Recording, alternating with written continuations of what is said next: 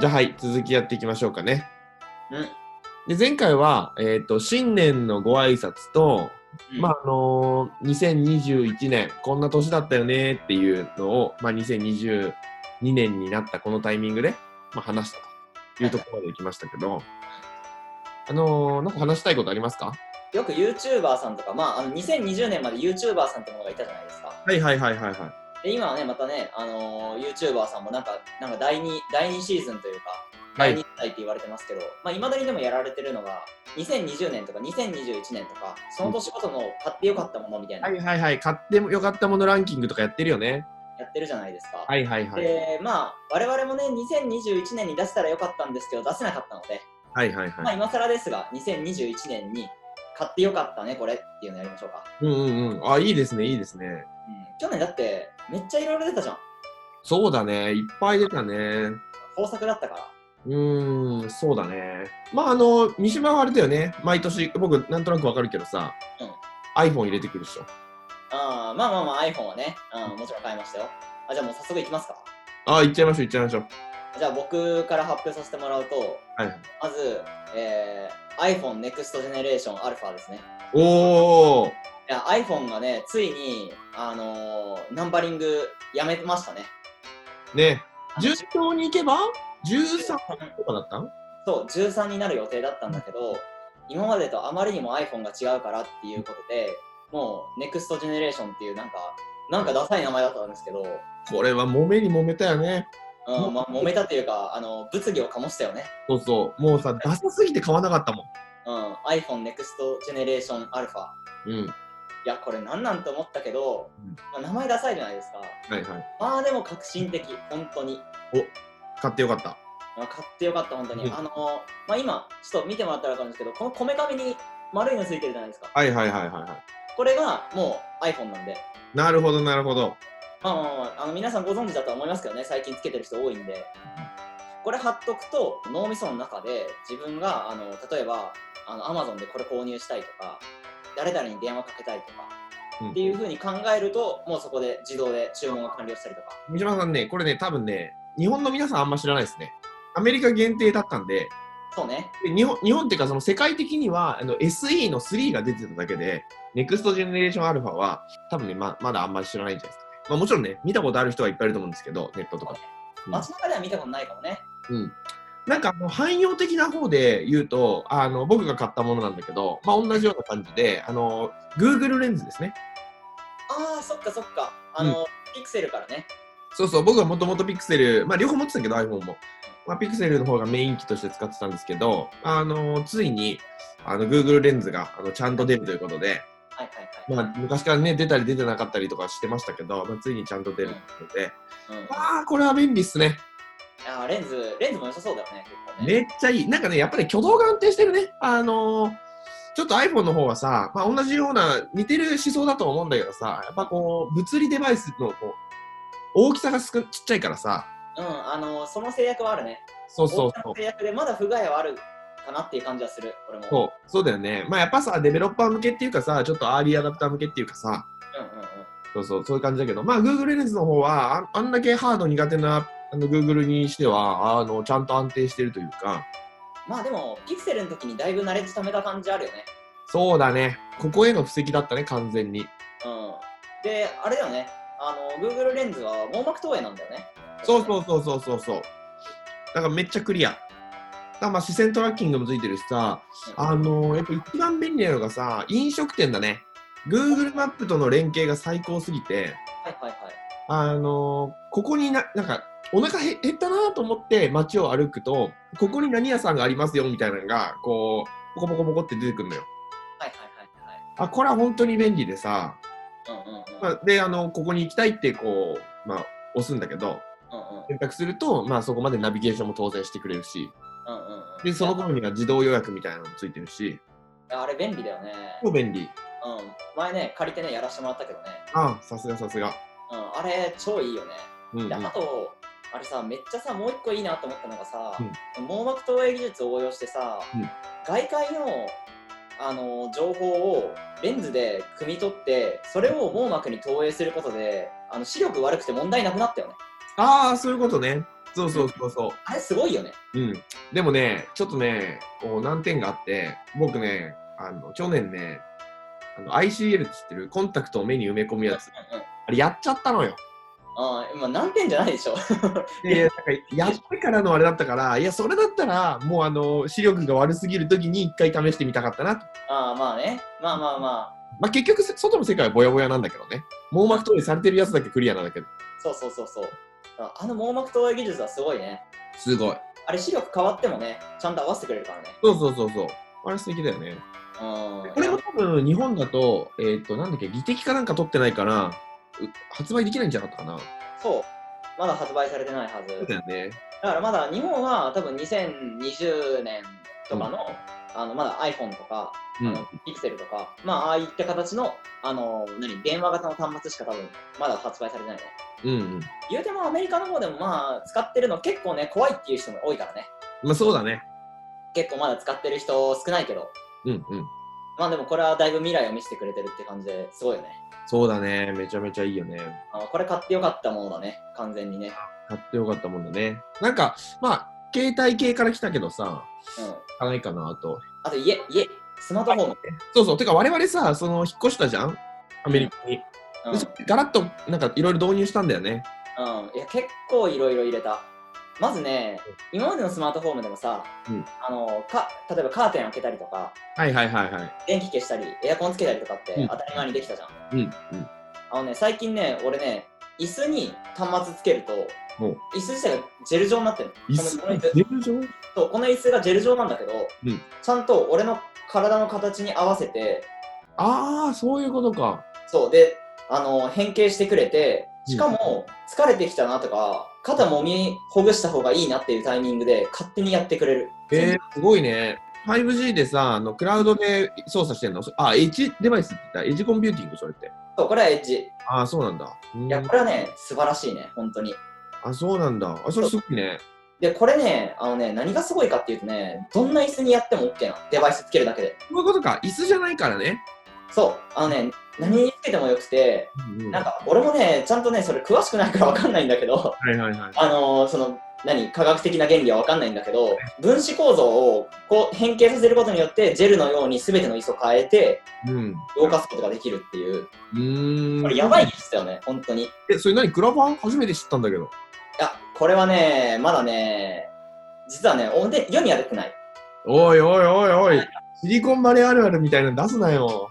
まああのー MIT にね遊びに行った時にちょっと実験体としてやってみてって言われたからちょっとやってみねて、いいな、いいな。今度遊びに行った時に、いや、ちょっと遊びに行って言っても結構な時間かかるけどさ。あーじゃあまあ今度あのーあのそのデバイスをリバースエンジニアリングしてみるわそれあー送ってくるわかった。ありがとう、ありがとう。いや、なんかさ、そうだ、今ので思い出したけどさ、我々、あの、昔、東京とかに住んでた時はさ、結構頻繁にご飯行ってさ、うんで今だと、あ、行ってたと思うんだけどさ、今、アメリカに来てから結構遠いんだよね。うん遠い遠いで、まあ、あの飛行機乗らなきゃいけないから、AR 技術、あ AR じゃないか、ホログラフィックか、ミックスとかうんうんうんうんうんそうそうホログラフィックのさ、あの端末入れ始めてからさ、あのすごいこう会話が、なんて言うんだろう。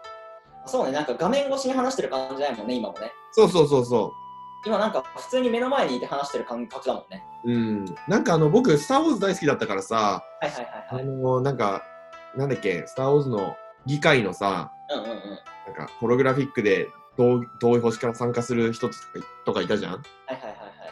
あれ、やっぱさ、すごい夢あるなと思ってさ、買ったらさ、こんなに便利かと思ってさ、いやー、これはね、あのー、やっぱりアンカーさん脱帽ですね。いや、本当にそう。アンカー、しかも安いしね。アンカーは安い。だってこれ3万だよ。ね。 3万で出してきてるから。に日本円で3万か。なるほど。まあうんこっちは300ドルぐらい。そうだね。うん。いや、これでね、だってもうホログラフィックで、あの、目の前にね、うん。友達が出てきたら、ご飯食べてる時もなんか普通に目の前で食べてる感覚だよね。うん。そうだね。今のところはだからまあホログラフィックだから触ることはできないけどね。うん。そうだね。でもまあ、あのいずれなんかあの触覚とかできそうだよね。まあまあまあ。とはいえさ、うんご飯食べてる時ってさうん、別にさ、相手に触ったりすることないからさ、全然いいよね、これでね。まあね。まあそれはそうなんだけどさ。うん。あそうだね。なんか僕が今思ってたのは、なんかあのちっちゃい粒子とかをさ、浮かせてさ、あの触覚みたいっていうか、その物理的に表現したらいいんちゃうかと思ったけど、やっぱり人肌と感触は違うから、あんまり意味ないかもね。もしかしうたらん。まあでもその辺もね、そのうち再現できるようになるんじゃないかなって気がする。まあそうだね。これはね、あの、なんていうの、それこそリモートワークでさ、うんあの、会議してる時とかもね、もはういこれのおかげでなんかもうリモート爆速に進んだからね。うん。そうだね。うん。各社導入しまくってるからね、もう。うん。うん。福利厚生でもう渡してくれるもんね、あでもさ、なんかあのーこの間思ったのがさ、やっぱりオフィスっていいなと思ってさ、今。うんうんうん。オオフィス行ったんだけどさ、あのー唯一難点だったのはさ、行くのがめんどくさいってとこだったじゃん。うなんかあの、自動運転、テスラがさ、あのはレいベル5のさ、んうん。うんうんうん。自動運転出してさ、まあ、それがタクシーに実装されて、まだ一般乗用車としてはないけど、タクシーがあってさ、うん初めてあの、それが会社のお金で、あのフリーで、フリーって言ったらあれなんだけど、会社でなんかこうサブスク的に使えるんだけどさ、やうんうんっぱそれになってからだね、すごい便利。会社たまに行くのもいいなって思えるしさ、ああ、まあね。まあ、徒歩圏内に住んでてもね、雨の日とか嫌だしね。そうそう、だし、電車もね、乗る必要ないしね。そう。でなんかさ、昔はなんだっけ、スマホかなんかでさ、あのここにいるよって言ってさ、あの、なんウーか、バーとかね。そうそうそう、ウーバーとかあったけどさ、そんなことせずにさ、家の前にいてくれるしさ、うんうんうんうん。で、僕のことをちゃんと情報を渡してるからさ、会社に送り届けてくれるしさ、なんかこう、手振って止めるとかもないしさ、うんうんいや、マジでいいなと思ってる。まあ、これもさ、たださ、あれなんだよね。日本まだなんだよね。ああ、そうなんだっけ、トヨタとかなんか進んでるイメージあったけどね。あれはね、あの一部区域だけですね。トヨタの私有地だけ。なるほどね、テスト地域。あのトヨタ社員が私有地に住んで、うん。あのその中ではトヨタ社員はそういう生活をできてるらしい。そういうことね。あそれはいいね。うん。やっぱさ、あれの何がいいってさ、あの今までの車の形じゃなくてさ、こう運転席がいらなくなったことだよね。あ、そうね。まあそこ個室だもん。うん。もうハンドルとかないもんね。そう。本当に仕事のための空間みたいなのが作り上げられてるからさ。普通に部屋みたいだもんね。なんかね。そう。あの座席とかがさ、前方後方で分かれてない分さ、うんテーブルとかも出しやすくなったしね。本当にそう。だから飯食いながらあの出社するとかさ、うんうん全然快適だしさ。うんうん。うん、あれは作業効率を格段に上げたよね。そうそうそうそう。そうね、日本はね、やっぱり多分ね、法律上ね、む法律というかね、いろんなところのしがらみで難しいんでしょうね。うん。なんかまあそういうとこだよな。こんだけさ、シンギュラリティ元年って言われてさ、こう大きく変わったのはさ、体感できるけどさ、もし、えーっと、だから21年か ?21 年の友達でさ、まなんかアメリカとか海外を考えてない人がいるのであれば、伝えられるのであれば伝えてあげたいもん。今、今外、外に出ておくべきだよって。いや、でも、あの時さ、俺もさ、支社にさ、うんて転勤というか、行ってみないって言われた時ね、うんちょっと迷っちゃったのああの。行くかどうか迷っちゃったけど、いや、まあ、来てよかったなっていうのは、もうだから結果論よかったけど、ー、うん。あれね、東京に残るって選択もありえだから、はいはい。まあ、みんなね、そういう選択しちゃってる人もたくさんいるからね。まあ確かにね、まあ手前味噌だけどさ、まあ僕がいたってのも大きいんじゃないのかなって思ってるよ。いや、まはあね、まあね、ううんまあ、友達いるからね。ん。西まあ村絶対そうだからな、僕が東京来たら追いかけてきて東京来てさ、東京の中でもさ、なんかあの、日本橋の方だっけ、東京駅の方住み始めたらさ、そっちの方引っ越してきてさ、で、アメリカ行ったらアメリカもついてきて、可愛いやつやで、ほんま。 全部たまたまだけどな。うんそうなんだ。だって俺が東京出てきた時ってほぼ市川知らないしねねまあでもね、やっぱ過去の友達に伝えてあげたいわ。いやもうだからねあのね今ねこっちの生活が良すぎてねうん今両親にはねこっちおいでっていう話をしてるああ、そうんう。あ、それもいいね。うん、こっちに来た方が楽だよっていうね話をしてうるんまあ確かにね、なんか老後とかもアメリカとかの方が、あどうなんだろうな、い医療、保険とかの制度はちょっと変わってなないからあれだけど、うんうんううーんん、どうなんだろうね。そうねこっち皆保険じゃないもんねそうそうそう。日本とはそこが違うけどでもさあれじゃんやっぱさまあアメリカでも十分進んだなって思うけどさ、うん中国見てるとさなんあかあれじゃん今人間がさ、うんドローンにつられてさーうん、あの移動してるじゃんタケコプターみたいな、そうだね。まあ、ドラえもんのタケコプターみたいな感じとはちょっと違うけどさ、うんあの脇のところにさベルトみたいな装着してウィーンって飛んでるじゃん、一アイア時ンマンみたいにイギリスかアメリカでさ、あのジェットエ、なんかジェットエンジン、なんかフライングジェットみたいなさ、うんうんうんあのー作ってたけどさ、なんかあれをドローンで実装するっていうのがさ、なんかさすが中国って感じだよね。うん。でさ、あれのさ、中国やっぱすごいなって思うところがさ、あのー何、実証実験段階でさ、あのー1割事故るっていう風にさ、なってんのにさ、普通に認可しちゃうところがやばいよね。 そうだね。みんな使うし、しかも。そうだね。なんか最初は結構さ、あの発火して、うん。でこれって最初はっつっても数ヶ月前だと思うんだけどさ、あの最初のニュースになったのって。でも、あのー上空でさ、発火してさ、大怪我したとかさ、うん。まああすごい高いわけじゃないから、あの高さがあるわけじゃないから、それこあの死ぬとかではないと思うんだけど、怖いよね、身動き取れないさ、上空では発火してさ、爆発されたらさ、たまったもんだよ。まあ、一応ね、あの、骨折ぐらいで済むらしいけど、とはいえね、うん、やだよね。あのだって10回に1回事故るんだよ。 うん、確かに。はいそれでも認可するっていうところはね、さすが中国だ。うん。